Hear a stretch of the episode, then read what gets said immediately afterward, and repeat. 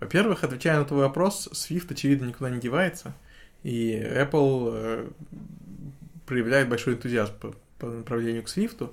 Конечно, пока что Swift... Э, я вообще затрудняюсь ответить, ready ли он for Enterprise. Судя по тому, что ты недавно цитировал про дикие баги, он еще не очень ready for Enterprise. Ну, скажем так, это э, не, тут скорее зависит от сути этого вопроса, потому что вот одно приложение клиентам на Swift я уже написал. Маленькое, совсем, совсем маленькое приложение. Это был очень положительный опыт. Оно работало хорошо, из коробки. Там была только одна маленькая проблема с Swift, с которой я помучился из-за самого Swift. Я не помню, в чем она была, но она была недолгая. А в целом все работало хорошо. И это был Swift 1.1. Это приложение будет работать с Swift 1.2? Нет, конечно. Окей. То есть, э, да, то есть, то есть э, совместимости по исходным кодам все еще нет. Более того, Swift 1.2 все еще в бете, он еще не вышел. И если ты напишешь на Swift 1.2, это нельзя засылать в App Store пока что. То есть ты не можешь, то есть ты можешь написать это приложение, но ты не сможешь это отправить, потому что версия Xcode, которым его собирают, все еще в бете. А бета Xcode запрещено отправлять приложение в App Store. А 1.1 уже был релиз, да? 1.1, да, давно был релиз. А же мы ожидаем, что 1.2 тоже будет релиз э, вот, вот буквально очень скоро. Но его еще нет, а в Swift 1.2 очень много всего поменялось. Им очень много багов пофиксено. И, видимо, очень много багов создано, поэтому он все еще не вышел из беты. А те баги, про которые ты рассказывал, ну, кстати, можешь для наших уважаемых слушателей Да, вот э, самые страшные были написаны в, в разных бетах, как уже пофиксены. Я, слава богу, не начал пользоваться Swift 1.2 до вот самой последней беты, которая сейчас есть. Кажется, она четвертая бета или пятая даже. И там были такие баги пофиксены, как, например, что если передать из Swift пустой массив Objective-C, а потом назад в Swift, то это все упадет. Или, например, э, если в Swift взять NSArray, то есть обычно массивы Swift как array передаются, но иногда у тебя получается NSArray. Вот если взять NSArray и с ним что-то сделать, я уж не помню что, э, но, короче, генерируется неправильный код, и оно крэшается. А ну, по-моему, если просто в Swift э, закастить массив к NSRA или NSRA к массиву и передать его в Objective-C. В общем, что-то, что я точно знаю, что у меня есть там десятки, если не сотни мест в коде где-то происходит, лайбрелоуда. И это, это, это крэшится. И, ну, но, это, но это исправлено. Немножко защиту Свифта. Это баги, они вылезли в 1.2 или они в 1 тоже были? Нет, они вылезли в 1.2. В 1.1 были многие другие веселые баги. То есть, собственно, ситуация какая? У меня есть продукт, вторая версия которого Э, была написана лет 5 или 4 года назад, который отлично продается все еще. И, и, и я эти годы мучительно писал разными способами. Третью версию, и вот э, последняя итерация состоит в том, что третья версия написана на Swift, э, но на 50%, то есть она переписана с Objective-C на Swift, и это было сделано где-то в конце лета, когда был Swift 1.0, э, на Swift 1.1, по-моему, я его не трогал. И когда я сейчас вернулся к тому, чтобы... То есть э, у меня тут была интересная пачка всяких задач по reload, который я успешно завершил. В частности, я выпустил долгожданное одностроечное изменение в виндовом билде, из-за которого э, оно падало у всех пользователей очень-очень часто. И как выяснилось, что пользователей, которые хотят reload под Windows, очень много. То есть его по сотне людей в день качают там по 120 где-то в среднем. Mm. И у них у всех, у несчастных это все падало. И у меня давно законтрибученный был. То есть у меня же исходники открыты, у меня давно-давно фикс, который надо зарелизить, был законтрибучен не меньше года назад мне. И я наконец-то собрался, мужественно поставил снова Windows, поставил туда Visual Studio, разобрался, как это все говно собрать на этой штуке, которые там были про- про- разные проблемы, в основном стоящие в том, что я не с того бранча собирал, что не хотел собирать. После этого я собрал с нужного бранча, и оно наконец-то собралось, и ура, мы написали в свое время правильный Redmi, Поэтому, если следовать инструкциям в Redmi, все работало. Что там было в итоге с нодой и линками? Они не потребовались. И они не были нужны. То есть, если правильно бранча собирать, то без симлинков все хорошо. А, ну и симлинки снова в ноде заработали, если запускать ноды из-под администратора. Ну, К сожалению, настроить политику безопасности так, чтобы можно было всем создавать симлинки, мне так и не удалось. Это вообще идиотизм. Ну почему? Ну, в смысле, тыкать винду, чтобы собрать ливрелоуд, это опять. Нет, с этой точки зрения, да, но, но двигать винду, чтобы симлинки могли создавать все юзеры, для меня выглядит разумно, потому что какого черта все юзеры не могут создавать Там что-то, по-моему, было security, но я не помню. Не, конечно же, там было в security, но у этой винды, она стоит в виртуалке, и пользователь у нее ровно один, это я. Да. Я не хочу запускать под админом, потому что это лишний клик. А что ж ты вообще юак не отключил? Хорошо, просто так можно, да? А, я знаю, почему не отключил, потому что мне ж тестить надо. Иначе у меня будет виртуалка, в которой будет не напоминать виртуалки других пользователей. Мгм. Но тогда я с симлинкой, может, тот самый аргумент да, сказать. Ну, в общем, в целом, да, я рад, что все хорошо получилось. Меня очень удивило, в каком месте могли потребовать симлинки при бандлинге, когда забандленный код их уже не содержал, очевидно. Нет, но они на самом деле и так-то были. Хотя я не помню. Нет, так, так мы все-таки обошлись. Короче, э, Ладно. Рас- Расскажу еще более интересный вопрос. Э, Как у тебя в итоге, э, то есть какое в итоге твое отношение к JavaScript? Это вопрос интересный. Даже не к JavaScript, как бы сам что- понимаешь, а к JavaScript в релоаде. Как, как... Да, то есть изначально то, на что ушло два года, это на попытку сделать кроссплатформенную часть LiveReload, написанную на JavaScript, которая содержит почти всю логику и которая управляет интерфейсом, э, ну, обмениваясь такими JSON-сообщениями с тонкой оболочкой в нативном коде.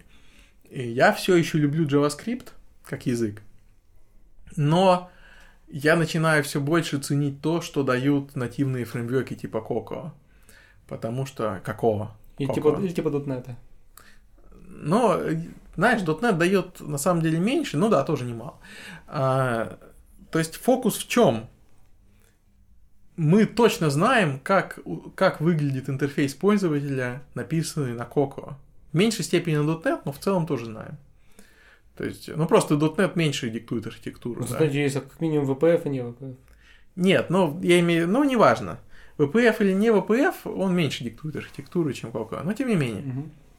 Так или иначе, мы знаем, как писать эти приложения. Мы абсолютно не знаем, как выглядят приложения, написанные на JavaScript. И вот эта абсолютная свобода, то есть они, твое приложение может выглядеть как хочешь, оно лично у меня вызывает нездоровое желание сделать что-нибудь прикольное. И это нездоровое желание сделать что-нибудь прикольное растягивается на самом деле даже на много месяцев. Она, она может сделать все, что хочешь, но хрен ты сделаешь как надо. Нет, ты мог бы сделать ровно то же самое, что делается на, ну, в смысле, на Coco, например, да, на Objective-C. Но это было бы очень уродливо выглядело бы на JavaScript.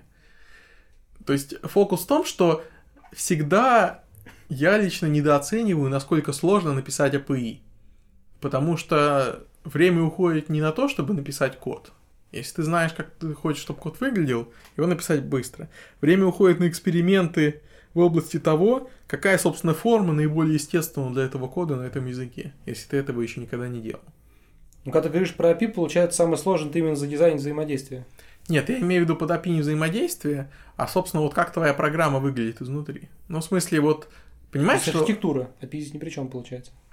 Но под API я, э, я говорил API, потому что когда у тебя нет фреймворка типа Coco, ты пишешь сам какой-то свой фреймворк, на котором будет написано твое приложение. И поэтому вот получается API этого фреймворка тебе нужно задизайнить и создать его. И это долго, потому что ты, ты быстро выкатываешь какую-то первую итерацию, ты, ты начинаешь пользоваться и понимаешь, что это полное говно. И ты не хочешь этим пользоваться. Поэтому ты возвращаешься и переделываешь нафиг свой фреймворк, у тебя получается вторая итерация. То есть ходишь в бесконечный медитативный цикл. Да, уходишь в бесконечный цикл, у которого итераций больше, чем на самом деле можно было бы предположить. И эти итерации занимают намного дольше, чем можно было бы предположить, потому что внутри, внутри так сказать, процесса создания одной итерации фреймворка есть очень много микроитераций, когда ты начинаешь добавлять новую фичу, добавляешь, понимаешь, что она полное говно и так далее. То есть писать фреймворки тяжело. Потому что ты хочешь, чтобы... Ну, то есть, в принципе, определяться, как, например, выглядят нативные приложения в JavaScript, это сложная задача. Потому что если ты хочешь, чтобы они выглядели как каким-то родным для JavaScript способом, эта задача сложная, и у меня есть проблема, состоящая в том, что я всегда считаю, что путь типа «давайте мы изобретем заново, как пишется приложение», он всегда открыт. И это меня всегда мешает э, во многих задачах. То есть э, нормальный человек никогда бы не пошел изобретать свой фреймворк. Вспоминается Джон Карма, который чуть ли не каждый, э, там, чуть ли не каждый год там переписывал с нуля какой-нибудь движок. Ну да, но при этом тут суть в том, чтобы этот движок, написанный с нуля, выглядел примерно похоже. Ну, то есть, чтобы он отличался, да, но был развитием того, что ты уже писал. Да, эволюция в правильную сторону, в общем. Это скорее пример того, как Джо, Джон Кармак писал свою самую-самую первую игрушку, если бы он ее писал бы. Ну, то есть, понимаешь, первую игрушку, но при этом далеко не первое приложение в своей жизни. То есть, там примерно там Ну, сот, думаю, про- тысячное программирование было жизни. проще, немножко не такое, как сейчас. Ну, может быть. Хотя там наверняка возникали свои вопросы. То есть я уверен, что, например, на- написать супоплекс было монументальной задачей. Ну и у нас есть у нас есть подробные дневники, которые описывают, например, какой монументальной задачей было написать какой-нибудь там принцип Персию. Потому что Супоплекс писал два студента. Ну, а сколько они его И писали? переписывал один контракт, ну, смысле, один Нет, ну а сотрудник. сколько они его писали? Годы? Не знаю. То есть Хороший вопрос. Типичный таймлайн приложений игрушек для DOS, написанных на ассемблере, был несколько лет. Ну, там, скажем, полтора-два года. Она сначала была не для DOS, сначала, по-моему, была для Амиги, ее на DOS портировали. Ну, один фиг. Ну, в смысле, вот для какой-то платформы с необходимостью написать на ассемблере. В принципе, ограничение всех платформ может быть плюс-минус эквивалентно. То есть, в каждой есть какой-нибудь геморрой, в каждой есть что-нибудь, что легко делается. Я подозреваю, в те времена были сильные проблемы с, с DevTools. Ну, в том числе, Во-первых, это ассемблер, во-вторых, DevTools не было. ну, в том числе, конечно, совсем были проблемы. Но и поскольку ты очень долго писал, то у тебя была возможность задуматься. То есть, скажем так, время, которое уходило на то, чтобы подумать про архитектуру приложения, было сравнительно не такое большое. Там, я так понимаю, было просто архитектуры меньше, там были просто у тебя свои наработки, которые ты мог из игры в игру Ну, архитектуры меньше, да. Ну, вот. Потому что там... Ну да, потому что если задуматься, да, устройство, например, супоплекса очень простое. Так, три копейки. В смысле, Да. функциональное программирование. Не функциональное, в смысле, это процедурное программирование в чистом виде. Ну да, и при этом, то есть концепций не так много, да, делает это все не так много всего. То есть там, там много хитрожопых edge-кейсов и логики, но это как раз не то, на что уходит. Полное отсутствие абстракций. Полное отсутствие абстракции, да. Абстракции, да, это опасная вещь. Потому что фактически можно сказать, что именно API это и есть создание абстракций. И именно Ну, на создание как раз- абстракции уходит время. Кстати, интересно, а, абстракция опасная вещь, но при этом она способствует безопасности. Ну, в какой-то мере. На самом деле это вопрос. То есть, то есть, да, абстракция помогает писать более понятный код. Но Ну, это как холивор на тему, так сказать, C или C++. Линус в свое время Да. недвусмысленно высказался по этому вопросу. Но это зависит от проекта. вот еще интересный вопрос с Reload в том, что я наконец-то добавил аналитику, правда, эта версия все еще ожидает релиза на Mac App Store. То есть у меня когда-то была своя аналитика, но что-то бэкэнд к ней загнулся, и я мне лениво его воскрешать. Поэтому она куда-то отсылается, но ее никто не читает. А вот э, я добавил нормальную стороннюю аналитику, которая была написана не по принципу, «А давайте пошлем все, что нам приходит в голову послать, и может мы когда-нибудь что-нибудь из этого посчитаем, а которая была написана э, с конкретной целью. Типа, давайте мы узнаем, ск- сколько людей пользуются компиляторами. И там, давайте мы узнаем, сколько людей, у которых больше одного проекта. То есть, другими словами, была некоторая premature optimization. Ну, там было не, не premature optimization, а просто мне было совершенно непонятно, что я захочу узнать из аналитики. Поэтому моя идея была следующая. Мы сделаем набор счетчиков, для каждого счетчика мы будем посылать число, дату первого срабатывания, дату последнего. Я все возможные события загнал в эти счетчики и все их посылал на сервер. Но на практике из этих счетчиков на самом деле не так много всего можно вычислить, если захотеть, потому что нужно что-то более хитрое. Ну и надо как-то коррелировать пользователей. Короче, это все было не предназначено для, для нормальной жизни, потому что я тогда понять не имел, что хочу аналитики. Кстати, закрывая, так сказать, ну, еще продолжая тему про JavaScript, то есть в итоге Windows Overload планируется ли переписать на C-Sharp? Так вот, по поводу JavaScript и LiveReload, мой, мое резюме такое, что затраты времени на то, чтобы писать на JavaScript, однозначно больше, чем затраты времени, которые потребовались бы, чтобы написать это нативно на Mac и нативно на винде в сумме. То есть, и поэтому, и, и код, естественно, был бы, то есть, все гибче, когда у тебя нативный код, потому что еще одну вещь, которую я не понимал, когда я начинал писать на JavaScript, это насколько, по крайней мере, в Mac есть абстракции, которые геморройно представлять на JavaScript. То есть, например, на JavaScript, если у нас есть путь, мы его представляем себе строкой. На Маке уже несколько лет пути принято урлами представлять, причем не просто урлами в виде строчек, а урлами в виде объекта NSURL. И этот объект плавно оброс функциональностью, типа, что к нему может быть приотачен какой-то специальный security cookies, который дает тебе право доступа к этому пути. Который возвращает одни API, потом принимает другие API, который предназначен плавно проходить через NSURL. Если ты из этого NSURL сделаешь строку, а потом из строки назад NSURL, естественно, ты потеряешь всю дополнительную информацию. И это, это не, такая, не такой большой геморрой на практике, но просто тот факт, что ты вот во многих местах теряешь какую-то уже готовую абстракцию, которую тебе дал Apple, и не можешь ее использовать. Или, например, другой пример. Когда ты делаешь параллельную обработку в нативном коде, что, кстати, вообще возможно, конечно, на JavaScript вообще не было ничего параллельного у меня. Но там, в принципе, все синхронно, это не так страшно. Но когда ты делаешь э, параллельную обработку в нативном коде, у тебя есть опции, которые Apple все добавляет, добавляет. Изначально у тебя добавилась опция выбрать уровень приоритета для того, чтобы параллельно будет обрабатываться. В частности, ты можешь поставить фоновый приоритет, который автоматически будет фротлить его. Эти уровни приоритетов, они важны не только внутри твоего процесса, они важны глобально, то есть между процессами в системе.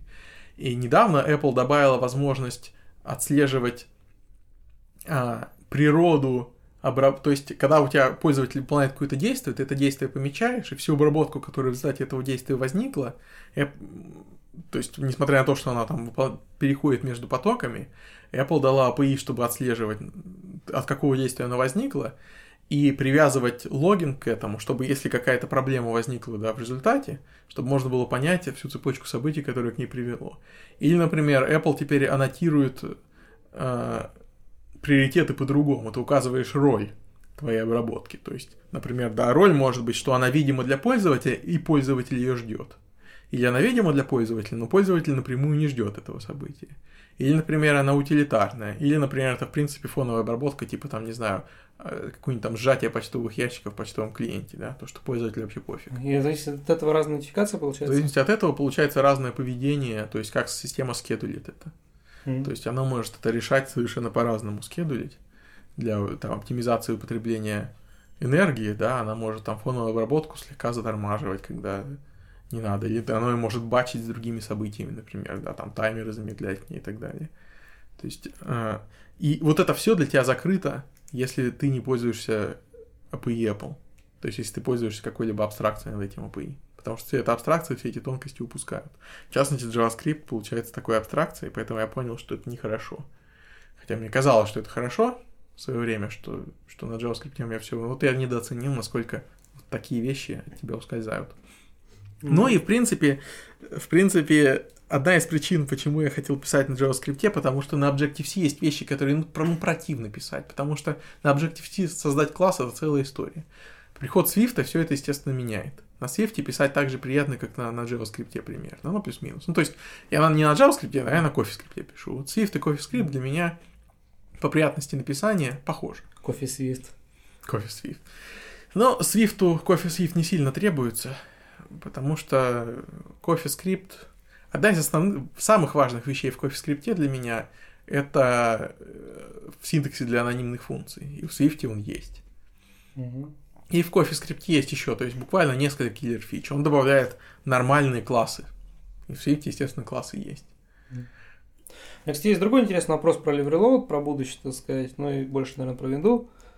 А, Windows 10 модерн приложения будут э, примерно на равных правах с десктопными, то есть они будут быть в окошке там Да, но е- если у них доступ к файловой системе, по-моему, все еще нет.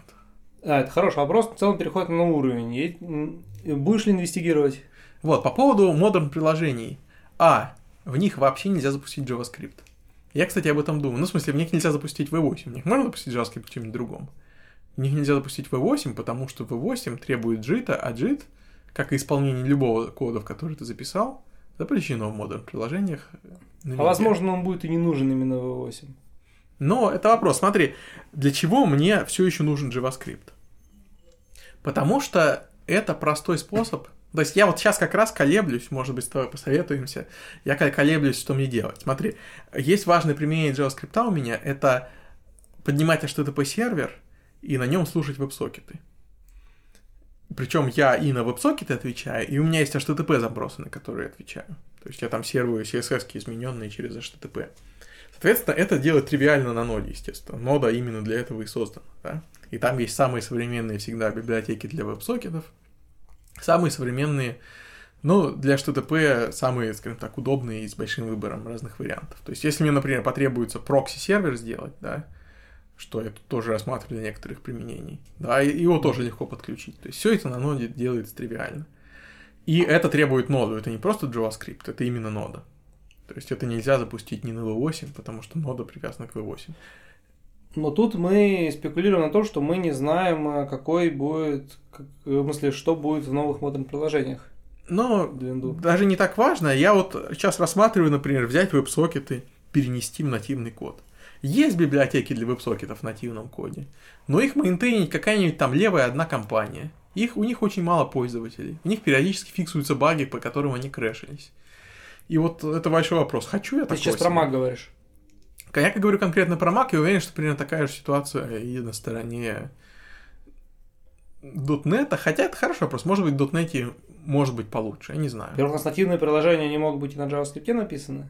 Все, конечно, это не тот путь, который хочется пойти. Ну, в смысле, ну там же нет API для сети, там нет нодовской API, это нам ничего не дает. Ну, хор... да, ну то есть хороший вопрос, надо будет правда поинтересоваться, что, что именно за API есть у модуль приложений. Ну, друзья, а что интересно, но там, там есть JavaScript, но это JavaScript не V8. Может, там те же самые сокеты есть, все, что нужно.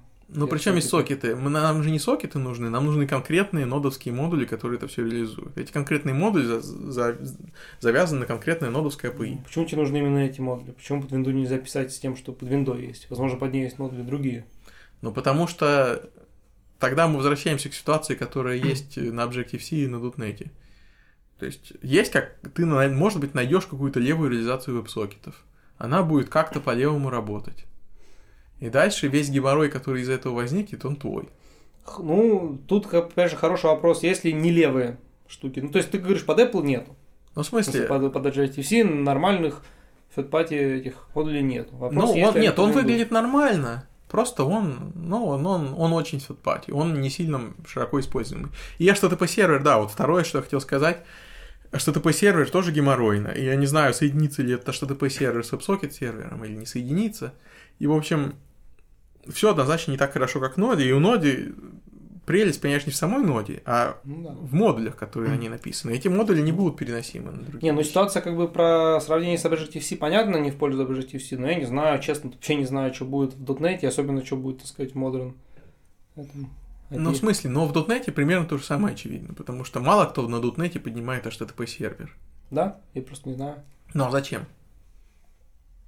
Что пишут на .NET? Пишут виндовые приложения, которым очень редко, так, так же часто, как вам нужен HTTP сервер. Пишут на ASP.NET, чаще всего .NET это ASP.NET. А ASP.NET не требует поднимать HTTP сервер, там и ES тебе передают запросы. Ну, да, звучит логично. Я, правда, не знаю, как, как на ASP.NET сокетами работают. Но я так понимаю, что как раз ради сокетов в таких технологиях нода и стала популярной. То есть, как, как рядом с PHP или Python, также или с Ruby, например, также рядом с ASP.NET поднимают ноду, и там на ней пишут веб-сокеты. Вот у меня большая надежда, что раз Microsoft, сказать, сейчас стала ближе к вебу, ближе к народу, они, возможно, что-нибудь смогут предложить. Смысле, предложить на, на под .NET? Ну, да, или хотя бы задать систему, при которой с удовольствием напишут. Ты же вот недавно говорил, что Microsoft они очень... Нет, но эту систему не надо создавать, понимаешь, потому что это никому не надо. Этого нет не потому, что Microsoft что-то не сделала, просто это никому не надо. Нет потребности у нативных приложений в сервере веб-сокетов или сервере HTTP, как правило. А, То есть по... потребность столько редкая, что... А вот, возможно, зайду с другой стороны, но, кстати, одна из новостей, которую... Э, интересных новостей про будущий браузер Spartan что у него, возможно, можно быть напрямую ставить хромовские экстеншены. Да, я слышал такое, да. Ну и что?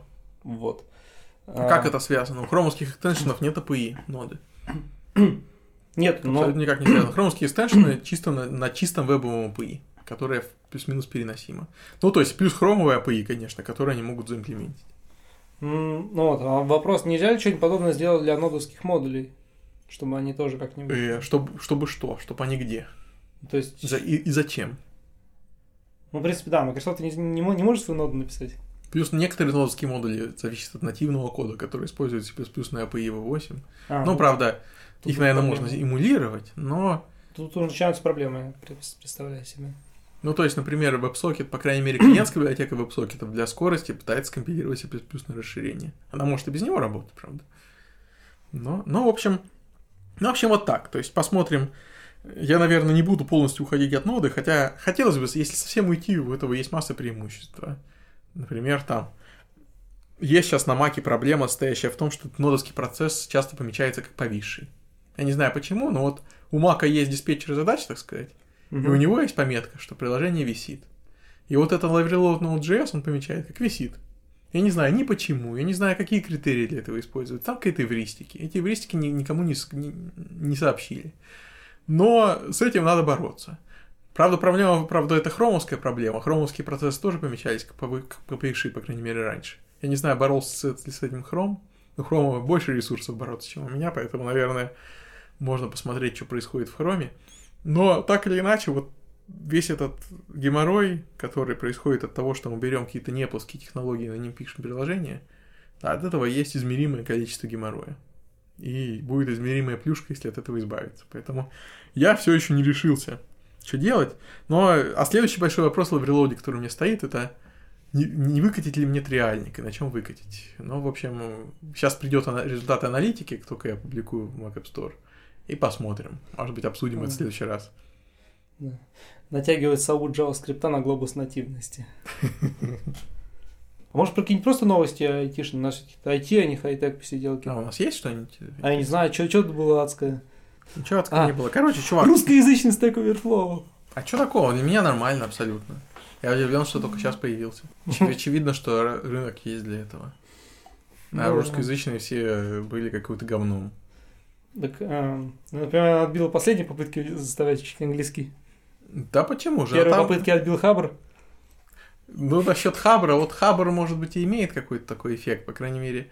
Но я не, я не уверен, честно говоря. Информации, что на русском такое шло, будет мало. Что на Хабре. Это, считай, просто заменит форумы.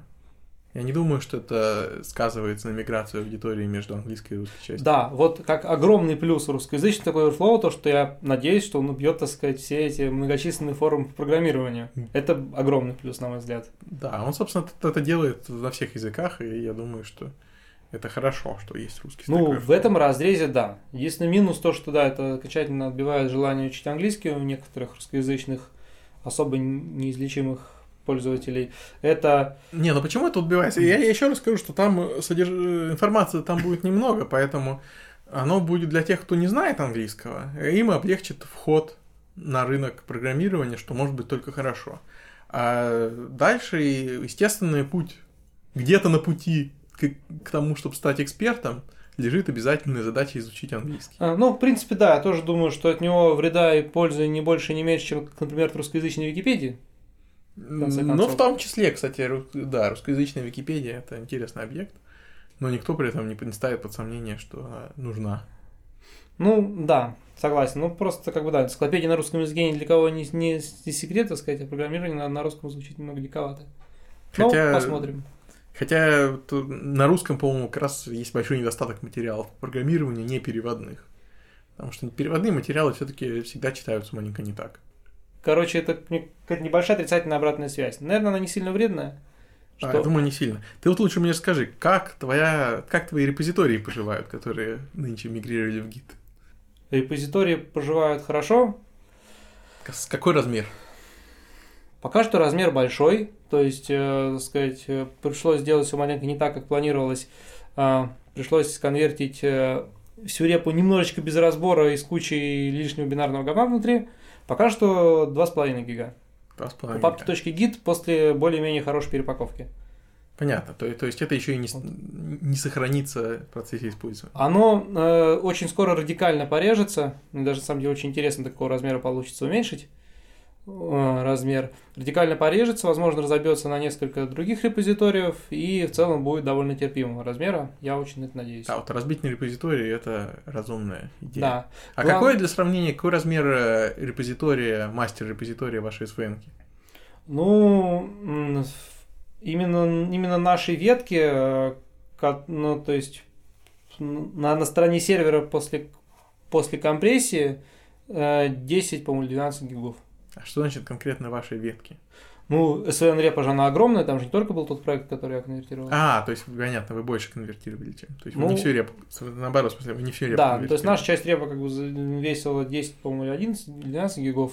А, ну понятно, естественно, потому что SVN реп это одна на всю компанию, да? Да. Да, что, да, что интересно, собственно, SVN Dump с нее весил 25 примерно гигов, э, Git Fast э, Export вот с того, что в итоге получилось, весит 9 гигов.